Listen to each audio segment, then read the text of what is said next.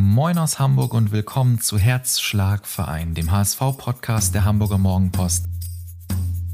Ich bin Robin und bei mir treffen sich bekannte HSV-Fans aller Art, die Lust haben, über ihren Herzschlagverein zu sprechen, nämlich den Hamburger SV. Moin und herzlich willkommen zur ultimativen HSV-Chartshow in Woche 14. Hier ist eine neue Folge von Herzschlagverein und mit dem Herzen ist unser heutiger Gast immer dabei.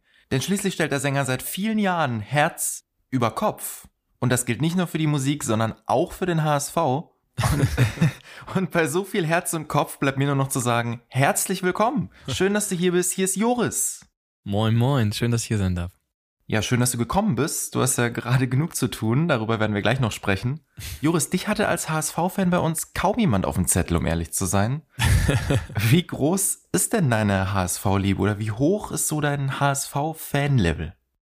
Also ich muss echt zugeben, ich bin schon ganz jungen Jahren an über meinen Opa, weil der kommt aus Lurup. Mein Papa ist in Lurup auch geboren und groß geworden. Ich selber bin lustigerweise bei Bremen geboren und trotzdem bin ich natürlich immer in meiner Kindheit ganz oft nach Hamburg gekommen und mein Opa hatte mir damals den großen HSV gezeigt. Der ist leider 96 auch schon verstorben, das heißt, ich war 4-5 Jahre alt und wir haben es immer geschafft, dass wir so die letzten Minuten an den Ordnern noch vorbei durften, weil ich wahrscheinlich echt ein kleiner, winziger, süßer Knirps war, der den großen HSV spielen sehen wollte und Opa hat mich dann irgendwie noch mit reingenommen. Heutzutage undenkbar. Damals war das eben machbar, wenn es nicht ausverkauft war, dann gab es so die letzten Minuten, durfte man irgendwie einfach mal rein. Und ich weiß noch, diese Atmosphäre, wenn man da reinkam ins Volksparkstadion, wie das gerochen hat. Und ich war da ganz, ganz großer Fan. Und natürlich bin ich aber, um ganz offen und ehrlich auch zu sprechen und jetzt hier nicht die falschen Erwartungen zu schüren, irgendwann auch so ein bisschen vom Fußball Richtung, doch viel, viel mehr Richtung Musik gedriftet. Ich drücke natürlich dem HSV immer noch die Daumen und würde mich wahrscheinlich, wenn ich mich als Fan bezeichne, obwohl ich in der Nähe von Bielefeld aufgewachsen bin, mein Bruder ist riesen Bielefeld-Fan, den drücke ich auch die Daumen, aber im Zweifel immer dem HSV. Oder wie man so schön sagt, nur der HSV.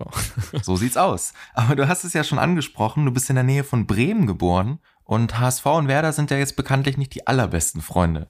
Wieso ist es bei dir der HSV geworden und nicht Werder? Ja, das ist echt eine gute Frage. Ich bin auch wirklich oft in Bremen gewesen als Kind und ich bin auch niemand, der diese Fanfeindschaften irgendwie teilen kann. Ich habe da wenig Verständnis für. Ich glaube, dazu bin ich zu friedfertig und liebe irgendwie dann auch einfach große Menschenmassen, die friedlich zusammenkommen, um was abzufeiern, ob das jetzt großes Festival ist oder eben Fußball oder Sport. Aber ich bin tatsächlich irgendwie nicht groß mit Werder in Kontakt gekommen, sondern natürlich über meinen Opa und eben über meine Familie aus Hamburg war der HSV immer da. Mein Vater war, glaube ich, sogar eher Pauli-Fan, aber dadurch, dass ich immer irgendwie HSV-Fan war, ist er, glaube ich, mittlerweile auch HSV-Fan. Und einer beim HSV hatte es dir immer ganz besonders angetan und das war Hans-Jörg Butt. Ja. Warum ausgerechnet Hans-Jörg Butt? Ich sage bis heute in Interviews, ich weiß nicht, was der gute Mann heutzutage macht und wie es ihm geht, aber Hans-Jörg Butt ist eigentlich mein einziges Idol immer gewesen. Ich sage das mehr oder weniger scherzhaft, wenn die Leute mich fragen, wer ist denn so dein großes Idol? In der großen Hoffnung, dass ich Michael Jackson oder sowas sage, sage ich immer Hans-Jörg Butt. Aber was hat dich an ihm denn so fasziniert?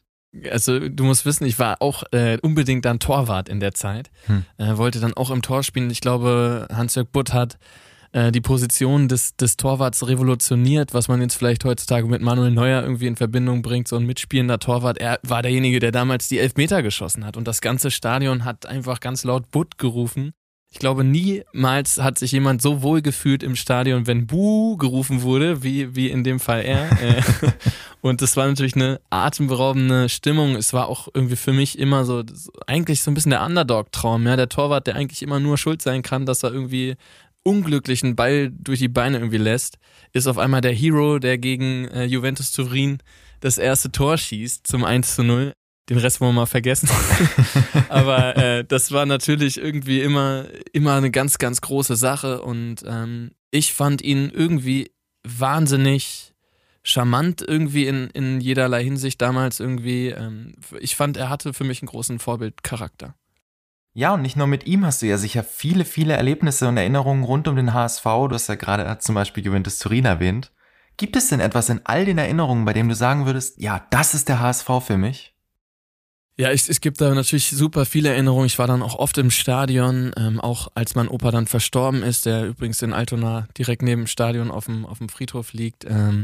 Das war irgendwie immer so ein Ding. Ich habe meine Oma dann oft besucht, die wohnt auch nahe im Stadion und wir haben dann irgendwie den HSV, als das noch übertragen wurde, auf dem Stadtsender, glaube ich sogar, im Fernsehen geguckt und hatten das Dachfenster immer offen und haben immer gehört, wie die Menschenmassen irgendwie drüben gejubelt haben. Da gibt es so viele schöne Erinnerungen und für mich ist das eben auch ganz viel mit meiner Familie eben verbunden aus Hamburg und eben mit meinem Opa, der viel zu früh gegangen ist, dem ich irgendwie doch sehr dankbar auch darum bin, dass er mir das irgendwie so gezeigt hat und vielleicht auch einfach Begeisterung für Dinge irgendwie gezeigt hat und ich eben nicht nur den Sport kennenlernen durfte, sondern auch die Menschen drumherum, die alle ja mitfiebern, ob das eben Ordner sind, die irgendwie sagen, komm, lass den kleinen Jungen doch irgendwie jetzt nochmal ins Stadion und lass ihn doch mal irgendwie die Luft schnuppern, weil das Geld reicht nicht, dass man sich ein Ticket gekauft hat damals. Mhm.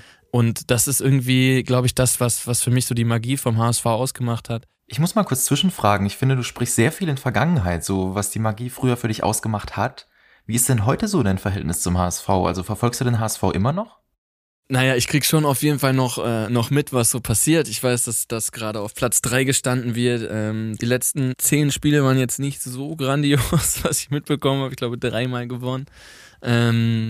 Ich sag mal so, da kommt jetzt noch was. Da kommt jetzt wieder eine Schlussendspurt und dann wird das auf jeden Fall mal geschafft, dass wieder da gespielt wird, wo wir hingehören, glaube ich, in die erste Liga. Also du bist der klaren Meinung, der HSV gehört in die Bundesliga. Ich bin jetzt nicht der Hardcore-Fan, der sagt, wir müssen die Uhr wieder irgendwie akquirieren, so. Aber ich finde schon, dass natürlich der HSV und Hamburg als Stadt, ob mit Pauli oder mit HSV am besten beide, natürlich irgendwie auch unser Land international repräsentieren müssen im Fußball. Und ich finde, der HSV hat natürlich eine wahnsinnige Geschichte, er hat so viele große Namen irgendwie mitgeprägt und wurde durch sie geprägt. Und ich finde, die gehören unbedingt in die erste Liga auf jeden Fall. Glaubst du denn, dass die Bundesliga-Rückkehr dieses Jahr möglich ist? Ey, wenn du mich kennst, so, ich bin ein sehr lebensfroher Mensch, ich bin ein sehr optimistischer Mensch und ich glaube immer an die Dinge, so. Und ich glaube, dass auch gerade im Fußball, wenn man sich das mal bewusst macht, natürlich ist da ein Riesendruck gerade da, aber es läuft ja gut, so trotz allem. Ist ja nicht so, dass wir gerade gegen den Abstieg irgendwie ankämpfen, sondern es geht darum, wieder aufzusteigen. Und natürlich gibt es eine große Erwartungshaltung an einen Verein wie den HSV, dass sie das auch wieder schaffen, weil ich glaube, insgeheim ist eigentlich klar, dass das ein Erstligaverein ist. Ich glaube daran auf jeden Fall. Ich meine, jetzt gerade wäre es ja Relegation. In der Relegation haben sie sich immer gut geschlagen, wie man weiß, auch wenn es in die andere Richtung ging damals. Aber ja, ich bin sehr, sehr zuversichtlich, dass die Jungs das schaffen, um das mal so zu sagen. Ja, ich glaube, das wird sehr spannend für uns alle, ob das in ein paar Wochen passieren wird. Ja. Und in ganz, ganz naher Zukunft wird es jetzt auch erstmal spannend. Denn es ist wieder Zeit für unsere Gerüchteküche aus dem Hause Herzschlagverein. Und die trägt den klangvollen Namen Stimmt das? Wir haben uns mal wieder auf die erfolgreiche Suche nach 3 Gerüchten begeben, die im Netz, im persönlichen Umfeld oder sonst wo auf der Welt über dich herumgeistern. Okay. Und unser erstes Gerücht für heute ist, dass eine schwere Verletzung angeblich deine aktive Fußballkarriere beendet haben soll. Stimmt das? Ich habe mich tatsächlich schwer verletzt, ja, aber das war schon nach meiner aktiven Fußballkarriere, allerdings beim Fußballspielen und zwar für meine Plattenfirma. Es gibt so einen Cup, den Sony Cup. Das ist eigentlich ehrlich gesagt eine relativ lustig gemeinte Veranstaltung, wo irgendwie Künstlerinnen und Künstler und die Leute, die im Label arbeiten, eben gemeinsam Fußball spielen und dann gibt's halt verschiedene interne Labels in diesem Sony Überbegriff so und die spielen dann gegeneinander und das ist eigentlich so ein Ding von, ey komm, wir schaffen es mal, dass alle sich wieder treffen und es ist lustig gemeint und so und du kommst da hin und merkst sofort so, ey, da liegt was in der Luft und das ist überhaupt nicht lustig, sondern das ist einfach so, okay, wir müssen hier gewinnen und ich erinnere mich daran, dass es so ein bisschen geregnet hat und wirklich alle sehr ambitioniert angefangen haben.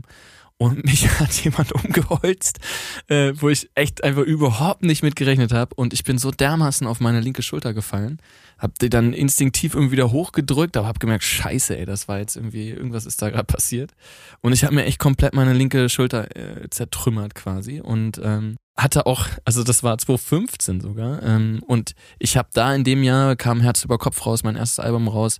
Da hatte ich richtig viel zu tun. Also ich habe wirklich eigentlich jeden Tag war ich irgendwo anders und habe auch viele Konzerte noch gegeben, hatte noch eine Tour und musste dann, das war im Juni, musste dann bis zum 17. Dezember, jetzt siehst du, so genau weiß ich das noch, weil das echt ein Pain in the Ass war. Hatte ich immer ein Physio mit dabei und so eine Schiene irgendwie, das wurde dann so gehalten, dann konnte ich meine Konzerte weitergeben. Und dann bin ich am 18. Dezember direkt morgens um 7 Uhr in den OP. Und so eine Schulter, musst du wissen, das dauert ewig. Also du kriegst sie zwar relativ schnell operiert, aber dann musst du sie, ich glaube 3 Wochen oder so, wird die dann so, kannst du die gar nicht bewegen. Und dann musst du die ganz langsam wieder so bewegen lernen. Das ist echt eine absolute Scheiße. Und ich musste dann die Tour, die im 2016 im Frühjahr war, ein paar Monate verschieben und habe dann echt jeden Tag beim Handball-Nationalmannschaftsphysio, das war mein großes Glück, die kennen sich nämlich aus mit Schultern, hatte ich jeden Tag 3 bis 4 Stunden Training und konnte dann, ich glaube im März habe ich dann meine Tour wieder gespielt. Also ist dann irgendwie zum Glück jetzt wieder einigermaßen okay, aber meine aktive Fußballkarriere hat es nicht beendet, nein. Was hat denn deine aktive Fußballkarriere dann beendet? War das die Musik dann tatsächlich? Also ich würde niemals von so einer aktiven Fußballkarriere sprechen. Ich habe wirklich sehr, sehr leidenschaftlich und gerne Fußball gespielt. Ich war nie besonders gut. Ich erinnere mich daran, dass wir, glaube ich, mal so einen Kreispokal haben wir gewonnen. Da war ich übrigens Torwart, habe sogar einen Elfmeter auch selber geschossen und habe vor allen Dingen 3 Elfmeter gehalten. Ich weiß nicht, wie unglücklich die mir gegen den Kopf geschossen wurden und so, aber da war ich so ein bisschen der Hero. Und die schöne Geschichte dabei ist, wir hatten damals als Torwart, hatten wir echt so richtig beschissene Trikots und ich habe mir zu Weihnachten von Hans-Jörg Butt eben das Torwart-Trikot gewünscht und das hatte hier so geile Armpolster und sowas mit dran, also richtig professionell und das habe ich getragen an dem Tag. Hat Glück gebracht. Hat sehr viel Glück gebracht. Dein allererster Song, das ist unsere zweite Behauptung, die wir aufstellen. Die habe ich in jedem Interview, die Frage, ja. Ja, die hast du natürlich auch bei uns. Soll angeblich ein Liebeslied für die Harry Potter-Schauspielerin Emma Watson gewesen sein. Ja. Stimmt das? Ich habe leider dummerweise das irgendwann mal erzählt. Mit 11 Jahren war ich unsterblich verliebt in diese Frau oder damals in das Mädchen. Sie ist tatsächlich die Schauspielerin von Hermine Granger gewesen. Und ich habe damals ja wirklich, keine Ahnung, ich hatte da ein Jahr oder so Englischunterricht. Das heißt, mein Englisch muss furchtbar gewesen sein. Ich habe aber immer schon irgendwie auch gesungen und geschrieben und habe da einen Song für sie geschrieben, von dem es zum Glück keine Relikte gibt. Sonst würde ich wahrscheinlich heute nicht mehr hier sitzen und Interviews geben. Ja, und das ja wirklich nur mit einer Handvoll Englischvokabeln wahrscheinlich, ne? Wahrscheinlich, ja. Und wahrscheinlich war das noch besseres Englisch als so manch Song, der im Radio läuft. Und laut unserem dritten Gerücht soll die Musik, das ist so ein bisschen ein Klassiker tatsächlich, angeblich immer dein Plan A in deinem Leben gewesen sein. Stimmt das? Nee, das stimmt tatsächlich gar nicht. Also die Musik war immer an meiner Seite. Mit 5 Jahren habe ich angefangen, Schlagzeug zu spielen. Mein großer Cousin war sowas wie mein großer Bruder. Der hat mir so Green Day, Limp Bizkit, so diese ganzen Sachen irgendwie gezeigt. Und ich war mega verliebt darin. Ich habe die ganze Zeit nur zu solcher Mucke irgendwie gespielt. War dann mit 13 in meiner ersten Hard-Rock-Band als Schlagzeuger. Und habe aber gelernt, dass die Musik, wenn sie mit Liebe gemacht ist, also wenn man wirklich mit Herzblut dran ist, egal was man macht, dass das einfach die Leute erreichen kann. Solange da draußen was ankommt und die Leute merken, da steckt was hinter, bringt es uns alle zusammen. Mhm. Die Leute vor der Bühne kommen eben zusammen, egal welche Hautfarbe die haben, wo die herkommen, welche Religion die ausüben. Das heißt, das ist ähnlich wie beim Fußball eigentlich. Dass wir es schaffen, dass die Leute zusammenkommen, eine gute Zeit haben, wahrscheinlich wesentlich weniger Ehrgeiz in der Luft hängt als beim Fußball, aber es ist auf jeden Fall irgendwie vergleichbar mit diesem Ding, was uns alle zusammenbringt und wenn am Montag auf der Arbeit über den HSV gesprochen wird, dann ist das ja auch was die Leute irgendwie verbindet und das finde ich sehr, sehr schön. Mein Plan A war es aber eigentlich immer, Arzt zu werden oder Gutes zu tun. Ja, ich war tatsächlich sogar eingeschrieben für Rechtswissenschaften nach dem Abi in Hamburg und habe dann aber irgendwie gemerkt, dass das, was ich da jeden Tag eigentlich stundenlang mache und nächtelang mache, dass das vielleicht das ist, was ich auch wirklich machen sollte. Aber ich habe da irgendwie nie drüber nachgedacht, dass das wirklich mein Leben sein könnte. Irgendwie war das immer einfach mein guter Freund, die Musik. Aber ich habe immer gedacht, ich mache was Richtiges. Es ist anders gekommen. Es ist zum Glück anders gekommen, ja. Ja, und seit dieser Woche gibt es ja gerade auch neue Musik von dir. Dein neues Album Willkommen Goodbye ist gerade vor ein paar Tagen erschienen. Ja. Wie viel von dir, von deinem Leben, von deiner aktuellen Gefühlswelt steckt denn so in dem Album drin? Das ist mein drittes Studioalbum und ich schreibe tatsächlich immer über all das, was mich bewegt. Willkommen Goodbye deutet schon an, das ist jetzt nicht nur Willkommen drin, da ist auch Goodbye drin, aber in Kombination ist es auch ein bisschen das, was ich die letzten Jahre gelernt habe und gelebt habe, dass wenn man den Dingen mit Offenheit begegnet und mit viel guter Energie begegnet, dann kommt da auch viel Gutes zurück. Das ist lustigerweise auch so, wenn ich im Stadion bin. Und ich habe das Gefühl, da sitzen manchmal, wenn es so 1-0 steht, kennst du das? Es steht 1-0, es ist die 80. Minute, die Mannschaft spielt eigentlich richtig guten Fußball und du merkst aber schon so, dass so ein paar Leute gehen und so ein paar Leute um dich rum, die ganze Zeit, siehst du, hätte ich eh nicht aufgestellt, warum bringt er den denn jetzt? Und keine Ahnung was. Und ich denke mir immer so, Leute, wenn wir nicht dran glauben, wer soll denn dann dran glauben, so in dem Moment, weißt du? Das ist was, wo ich wirklich auch manchmal richtig Frust schiebe im Stadion, wenn ich so merke. Und dann kommt so in der 91. Minute das 1-1 und in der 93. Minute das 2-1 und alle sind wieder voll mit dabei. Und dann denke ich mir so, ihr müsstet jetzt eigentlich mal schön nach Hause gehen, so, weil ihr habt damit überhaupt nichts zu tun. Das waren jetzt, wenn dann, nur die Jungs da unten, die das irgendwie noch gewuppt haben. Und ich glaube, es ist gut, irgendwie positiv zu bleiben. Natürlich gibt es auch manchmal Spiele, wo man merkt, oh, da wird nichts mehr raus und da kann man auch nicht viel Positives mitnehmen. Aber in meinem musikalischen Schaffen ist es eben auch so. Und ich habe 2,5 Jahre jetzt an dieser Platte geschrieben. Die sollte ursprünglich nur die Musik heißen, so wie die Single, die letztes Jahr auch rauskam. Dann kam aber der Lockdown und irgendwie habe ich gemerkt, die Platte ist noch nicht zu Ende erzählt. Sie passt gerade irgendwie gar nicht mehr so 100%. Und ich habe noch viel geschrieben und dieser Song Willkommen Goodbye hat eben immer mehr Bedeutung bekommen, weil ich glaube, das spüren wir gerade alle, ja, in dieser schweren Zeit. Da geht's im Willkommen Goodbye geht's eben darum, wenn man stolpert, so wieder aufzustehen und weiterzugehen. Und ich habe irgendwie gemerkt, ey, so viele Leute um mich herum gerade seit einem Jahr außer Geld sind so und keine Möglichkeit haben, da jetzt irgendwie gerade Geld zu verdienen. Diese ganze Branche ist ja wirklich am Arsch, so die Musikbranche. Das ist einfach eine Katastrophe und ich finde, es wäre irgendwie komisch gewesen, jetzt nur diese Good Vibes von den Festivals und dem Leben vor dem Lockdown quasi mitzunehmen und wünsche uns allen natürlich, dass Willkommen Goodbye ganz, ganz bald zutrifft. Ich finde, du hast es gerade so ein bisschen angedeutet. Hast du das Gefühl, dass in deinen Augen die Kultur in dieser ganzen Corona-Zeit so ein bisschen, ich möchte nicht sagen vernachlässigt wird, aber besonders stark leidet? Das letzte Mal definitiv zu 100% unterschrieben, vernachlässigt wird, naja. Also wenn man sich überlegt, dass eine TUI und so weiter irgendwie vom Staat subventioniert wurden, wenn man sich fragen kann, wie nachhaltig ist die TUI mit der Kreuzfahrt? Und ich glaube, das ist einfach ein Riesenthema, wo man sich mal Gedanken machen muss, welche Branchen werden da unterstützt. Kunst und Kultur und Veranstaltungen, das ist keine kleine Branche, das ist eine sehr, sehr große Branche, die da gerade irgendwie am Boden liegt und natürlich verständlicherweise irgendwie auch, ich meine, beim Fußball ist es ja ähnlich, man hat nochmal versucht, so ein paar Leute irgendwie wieder ins Stadion zu lassen, aber es ist einfach viel zu gefährlich, viele Menschen aufeinander zu bringen. Am Ende scheitert es vielleicht auch gar nicht daran, dass die Leute irgendwie auf den Sitzen im Stadion sitzen können, sondern am Ein- und Ausgang an den Toilettenhäusern und an der Bratwurstbude so. Aber das ist natürlich verstanden, dass das gerade auch schwierig ist und ich möchte auch nicht in der Haut von Politikerinnen und Politikern gerade stecken, solche Entscheidungen treffen zu müssen, aber es ist trotzdem ganz klar, dass die Kunst und Kultur uns genau wie der Sport auch zusammenhält. Ich habe das eben auch schon kurz erzählt. Ich glaube, dass die Leute da zusammenkommen, um eben den HSV anzufeuern oder eben um eine gute Zeit auf dem Festival zu haben. Mhm. Und ich glaube, dass das so ein bisschen unterschätzt wird, wie viel Kraft und Energie da drin steht. Ich habe letztes Jahr im Sommer ein Corona-konformes Konzert in Luxemburg spielen dürfen, in Dudelange, einer kleinen Stadt. Und der Bürgermeister meinte, wir haben hier 106 verschiedene Nationalitäten in der Stadt. Wir geben 1/3 des Etats für Kultur aus, also des Stadtetats. Und wir machen das, weil die Kunst und Kultur eben die Leute zusammenhält und eigentlich die Sprache ist, die hier alle zusammenbringen und eben alle eins werden lässt. Und ich glaube, natürlich ist da viel, viel Pathos mit bei solchen Worten, aber es stimmt ja am Ende des Tages so. Ich glaube, dass jeder, der im Fußballstadion schon mal erlebt hat, wie schön es ist, wenn in der letzten Minute das 1-0 fällt und was da für eine riesige Energiewelle irgendwie fliegt auf einmal. Und Leute umarmen sich, die sich überhaupt gar nicht kennen und liegen sich irgendwie weinend in den Armen, wenn der HSV wieder aufsteigen wird. So. Und das ist, glaube ich, was wir nicht vergessen dürfen, dass wir am Ende des Tages natürlich aufpassen müssen aufeinander, aber eben auch aufpassen müssen, dass so eine Diversität in der Kunst und Kultur, im Sport, ich glaube, das ist ganz, ganz wichtig, das zu erkennen. Mhm. Und du hast es eben gesagt, Willkommen Goodbye trifft auch so ein bisschen auf die Corona-Zeit zu. Ich finde, das gilt auch für dein erstes Album, das du 2015 unter dem Titel Hoffnungslos, Hoffnungsvoll veröffentlicht hast. Ja, es ist wahrscheinlich eher so ein HSV-Titel, ne? Ich wollte es gerade sagen. Kann man das auch als Anspielung auf den HSV verstehen?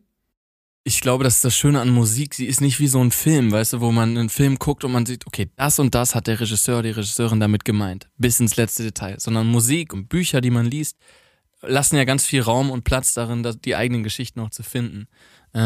Ich habe auf jeden Fall immer beim Schreiben so ein bisschen Fußball quasi manchmal ab und zu mit im Kopf. Das erinnere ich mich noch früher, als ich klein war, haben wir immer bei uns in der Straße Fußball gespielt und gefühlt waren wir, wenn wir drei Kids da zusammen Fußball gespielt haben, waren wir alle drei in einem großen Stadion im Kopf. Weißt du, was ich meine? So jeder hat da irgendwie, ich glaube, wir haben sogar moderiert nebenher und kommentiert und irgendwie die großen Fußballer nachgespielt. Und so ein bisschen ist es beim Musikschreiben auch manchmal, dass ich auf jeden Fall bei großen Songs merke, ey, das ist jetzt nichts, was ich jetzt für mein eigenes kleines Kämmerchen hier irgendwie in Berlin gemacht habe, sondern das ist definitiv was auf eine Bühne gehört und wo eben viele Menschen davor sind und was man irgendwie im Kopf schon so direkt auf einer großen Bühne sieht. Und ich glaube, das ist auf jeden Fall ähnlich wie beim Fußball, dass Musik gehört auf die Bühne. Ja, und wenn es auf der Bühne ist, dann hören es ganz viele Menschen, wie hoffentlich auch heute Abend wieder unseren Podcast. Und deshalb wollen wir Sie, liebe Hörerinnen und Hörer, auch heute mal wieder ein bisschen in den Fokus rücken. Und zwar mit unseren 3 Hörerfragen. Ja, gern. Und die erste Frage ist hoffnungslos, hoffnungsvoll. Und das möchte die Hörerin gerne wieder selbst mitteilen. Hallo Joris, wie schätzt du es denn realistisch ein, bis wann du wieder auf Tour gehen kannst? Puh, das ist gar nicht so ganz leicht. Realistisch gesehen laufe ich ja gerade im Fernsehen nebenher jeden Dienstag bei Sing meinen Song abends. Ich bin sehr zuversichtlich, dass wir im Sommer auf jeden Fall Corona-konforme Konzepte hoffentlich umsetzen können. Da gibt's quasi verschiedene Picknick- und Strandkorb, Open Airs heißen die. Das heißt, es gibt immer genügend Abstand zwischen den Leuten. Es werden keine 50.000, 60.000 Leute sein, aber es gibt immerhin die Möglichkeit, wieder mit vielen Leuten zusammen Musik zu genießen. Und meine Tour im Frühjahr 22, da bin ich wirklich guter Dinge. Du weißt ja, ich bin ein sehr positiver, lebensfroher Mensch. Ich glaube da auf jeden Fall dran. Ich glaube auch, dass es wirklich realistisch ist, weil die Impfungen bis dahin bis zum Sommer allein schon sehr, sehr weit fortgeschritten sein werden und natürlich gibt es ganz, ganz viele Unbekannte immer noch und das wäre jetzt Quatsch zu sagen, das wird auf jeden Fall passieren, aber ich glaube daran, da sind wir auch in Hamburg beispielsweise, das wird auf jeden Fall wieder gehen, da bin ich sehr zuversichtlich. Ja, hoffen wir mal. Unser zweiter Hörer interessiert sich dafür, hast du eigentlich Musikkollegen, mit denen du hin und wieder zusammen Fußball schaust? Wir haben auf jeden Fall auf den Festivals viele Musikkolleginnen und Kollegen, und zwar internationaler Natur sogar, mit denen man dann Fußball spielt. Ach, tatsächlich sogar dann zusammen spielt? Sind natürlich dann irgendwie auch mal alle so, dass wir aus dem Tourbus fallen, ja. Man ist irgendwie am Abend vorher auf einem anderen Festival gewesen, man lag die ganze Nacht über in so einer Koje, die gewackelt hat. Man kommt da morgens an, Sonne scheint, beste Laune in der Luft und Peace in der Luft und irgendwie, wenn man sich dann trifft und wieder trifft, so dann wird oft auch mal ein bisschen gekickt. Und es gibt natürlich auch, es gibt noch ganz, ganz viele Battle in den Tourbussen. Da gibt es nämlich meistens irgendwo so einen Fernseher und eine Spielekonsole. Und da wird dann immer FIFA ausgetragen. Mit Oerding beispielsweise kann man das gut machen. Bist du besser als Johannes Oerding? In aller Hinsicht. Nein, also Oerding ist, glaube ich, ein Top-Fußballer. Kann man nicht sagen. Ich glaube aber, dass wir ungefähr auf gleichem Niveau spielen würden. So, das ist mal eine Ansage. Wie verfolgst du sonst so die HSV-Spiele, wenn du nicht auf Tour bist und sie mit Johannes Oerding zusammenschaust? Also in meiner WG gibt es, in Berlin gibt es ganz, ganz viel Fußballbegeistertheit. Mehr als ich selber, ganz ehrlich, im Moment aufbringe. Da wird, glaube ich, auch fast jedes Spiel geguckt live. Ich bin eher so ein Typ, der sich gerne mal so die Sportschau dann irgendwie mal reinfährt, wenn ich die Zeit finde. Und eine dritte Frage haben wir noch und die finde ich persönlich sehr schön. Wir haben ja gerade schon über deine erste Single gesprochen, Herz über Kopf. Diese Hörerin möchte gerne wissen, bist du eher Herz oder Kopf? Puh, also ich glaube, zum Glück ist das schon eine ganz lange Weile her, dass Herz über Kopf rauskam. Das war 2015, das heißt, mittlerweile bin ich diese Frage schon so ein bisschen gewohnt und ich beantworte die meistens damit, dass ich definitiv, wie man hoffentlich merkt, ein Herztyp bin. So, ich bin jemand, der abends gerne mal ein bisschen zu lange macht, auch in dem Wissen, dass ich am nächsten Morgen vielleicht früh raus muss, weil ich einfach denke, ey, ich lebe nur einmal und habe Bock drauf, das alles mitzunehmen, und das ist dann ein Problem von Zukunfts-Joris. Aber ganz ehrlich, natürlich habe ich auch einen Kopf, ich engagiere mich für viele Dinge, ich engagiere mich gegen rechts, ich engagiere mich eben jetzt gerade für SOS Kinderdorf, für Viva Con Agua, die ja auch in Hamburg sitzen. Also ich glaube, natürlich bin ich da auch sehr oft mit meinem Kopf mit dabei. Wie ist das eigentlich bei Fußballern deiner Meinung nach? Also gerade in solchen Situationen wie jetzt aktuell der Aufstiegskampf für den HSV, sollte man da eher mehr Herz oder mehr Kopf haben? Na, im Kopf muss immer mit dabei sein, sonst gibt es keine Kopfballtore. Das war seit Uwe Seeler in Hamburg Tradition. Mit dem Hinterkopf kann man auch Tore machen, aber ich glaube, natürlich sind die Fußballer genauso wie wir Musikerinnen und Musiker, Schauspielerinnen und Schauspieler ganz, ganz große Vorbilder. Ich mache gerade mit Marco Reus beispielsweise gemeinsam eben diese Aktion mit SOS Kinderdorf. Wir engagieren uns da mit Nazan Eckes, wir drei zusammen als Botschafter. Und ich glaube, es ist ganz wichtig zu wissen, dass wir eine Vorbildfunktion haben, dass wir in meinem Fall eine große Bühne haben, und da ist es super wichtig, dass man den Kopf einschaltet und natürlich für gute Dinge mit Herz steht. Und ich glaube auch im Fußball für den Verein, wenn man da aber mit Herzblut mit dabei ist und viel für die Stadt tut und wirklich bis zur letzten Minute irgendwie kämpft auf dem Platz, dann ist das ja Herzblut, was man sehen will. Ja, eine TV-Sendung, bei der Herzblut auch eine große Rolle spielt, ist Sing meinen Song bei Vox. Du hast es in einem Halbsatz schon mal kurz angedeutet heute Abend. In dieser Woche ist ja gerade die neue Staffel gestartet, bei der du dieses Jahr auch mit dabei bist. Ja. Und viele Künstler erzählen da rückblickend von einer ganz, ganz intensiven Zeit. Hast du das auch so erlebt dort? Voll, ich habe ehrlich gesagt im Vorfeld auch meine Freundinnen und Freunde irgendwie angefragt, meinst du, ey, muss ich irgendwas wissen, worauf... Was, und die haben irgendwie alle so komisch geschrieben, so, ja, das war wirklich das Geilste, was ich je gemacht habe. Und ich war irgendwie so, ey, wieso seid ihr alle, obwohl ihr so unterschiedlich seid, irgendwie so ein bisschen auf diesem Film? Und ich dachte so, ja, mal gucken, was das wird. Und jetzt sitze ich hier heute und sehe genau die gleiche Scheiße. Es ist tatsächlich so, dass das wirklich eine unfassbar geile Zeit war. Wir hatten natürlich so ein bisschen den Bonus oder das große Pech, dass wir das letzte Jahr alle irgendwie nicht mehr richtig Live-Mucke machen konnten. Mhm. Das heißt, wir kamen da jetzt wirklich wie so eine Horde Fußballer, die irgendwie jetzt seit einem Jahr keinen Ball mehr gesehen haben, irgendwie auf die Bühne. Und durften wieder Mucke machen. Und wir waren echt ein bunter Haufen. Also DJ Bobo hat jetzt am Dienstag die Eröffnung gemacht mit seinem Abend. Gentleman, Johannes Oerding habe ich eben schon erzählt, Noura, Stefanie Heinzmann und eben Ian von Mighty Oaks war mit dabei. Und das ist echt, ich habe am Anfang gedacht, oh wei, wie wird denn das? Weil wir sind alle so verschieden in dem, was wir machen und auch in dem, wie wir sind. Dann kam eben noch hinzu, dass wir ja irgendwie gerade alle auch im sozialen Lockdown irgendwie auch alle waren so, und ich das nicht gewohnt war, dass man irgendwie in so einen Circle eintaucht, wo irgendwie alles zu war, jeden Tag getestet wurde, es gab verschiedene Sicherheitskreise etc., um das möglich zu machen, aber am Abend saßen wir eben zu siebt auf dem Sofa ohne Maske, ganz nah beieinander, und ich dachte erst, ob ich jetzt wieder so ein Social Creep geworden bin, der das gar nicht mehr kann oder so, aber es kann euch schon mal verraten, vielleicht auch für alle, die das gerade hören, sobald es wieder möglich ist, solange wir uns irgendwie bis dahin alle gut anstellen, es ist ganz, ganz schnell wieder normal, und es war eine wunderschöne Zeit da. Ich habe ultra intensive Abende gehabt. Es hat wahnsinnig viel Spaß gemacht, endlich wieder Live-Mucke spielen zu können mit einer großen Band. Ich glaube, ich bin mal gespannt, wie das jetzt alles geschnitten wurde, weil so ein Abend ging gut und gerne mal 5, 6, 7 Stunden, und am Ende sind es, glaube ich, 75 Minuten im Fernsehen.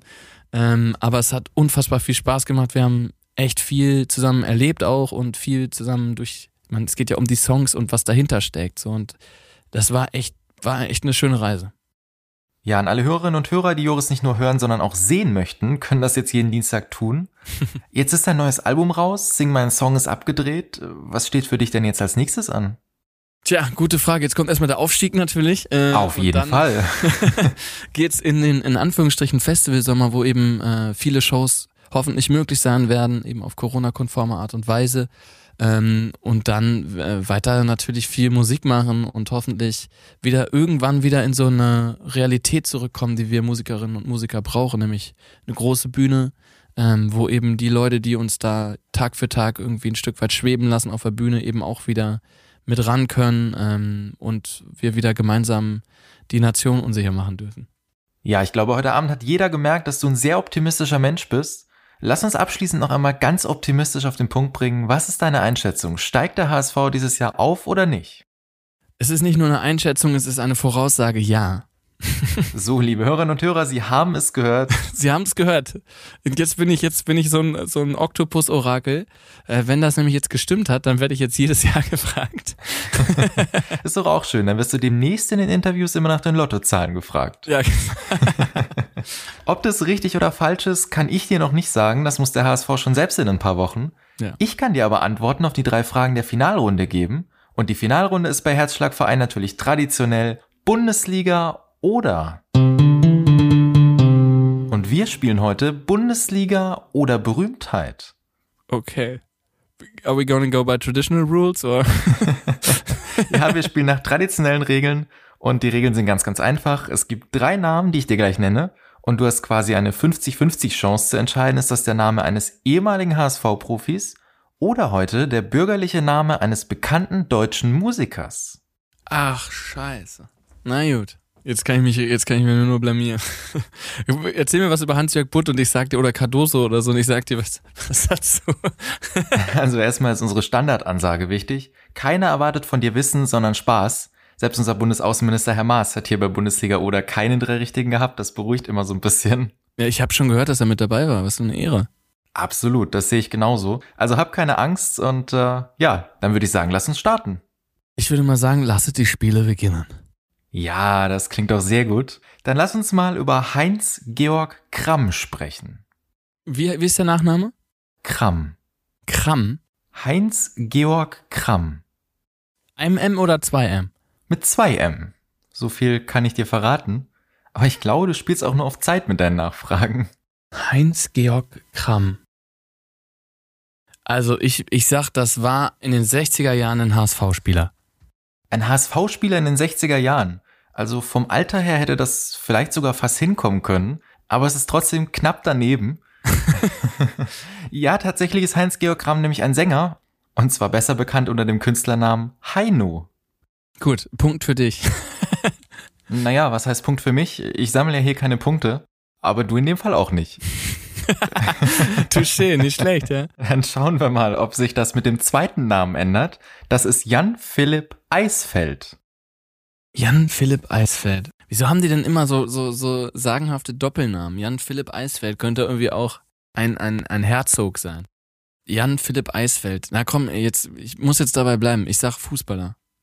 Du sagst wieder Fußballer. Er ist 45. Er kommt aus Hamburg. Er ist kein Herzog. Aber er spielte auch nie für den HSV. Es tut mir sehr leid. Es ist Jan Delay. Ah. Aber einen hast du noch zum Schluss. Ja, jetzt muss ich ja wieder auf HSV gehen. Aber ja, mach mal. Ja, warte mal den Namen ab. Es handelt sich um Jan Sandmann. Okay, das ist wirklich ein Fußballer. Das sagst du, weil du es weißt oder weil du es überzeugend rüberbringen möchtest? Das hatten wir in den vergangenen Wochen hier immer mal wieder. Ich sage das, weil ich es überzeugend, aber irgendwie kommt mir das bekannt vor. Doch, ich sage, es ist ein Fußballer.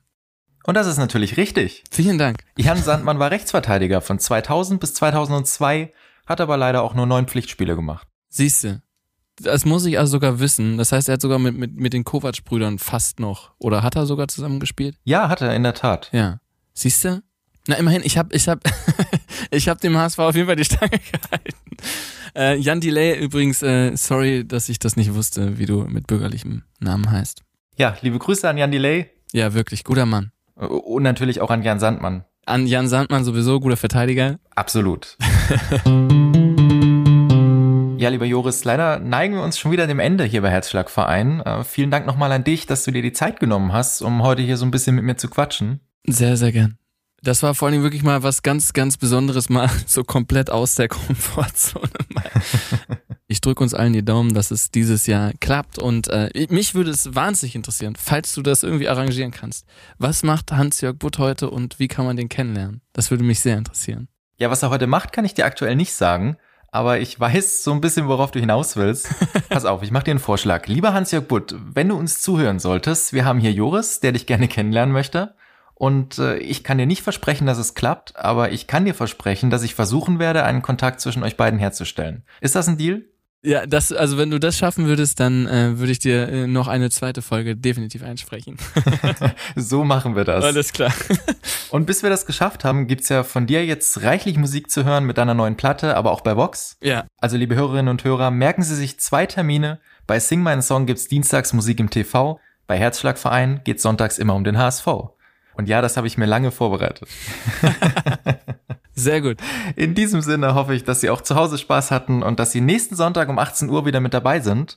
Mit mir und mit einem Gast, dessen Stimme Sie bei Fußballspielen blind erkennen. Halten Sie durch, wir hören uns nächste Woche. Bis dahin. Das war's für heute mit Herzschlagverein. Wenn Sie Spaß hatten und Ihnen die heutige Folge gefallen hat, lassen Sie es uns wissen und abonnieren Sie unseren Podcast. Eine neue Folge gibt's dann nächsten Sonntag um 18 Uhr. Tschüss und bis dahin.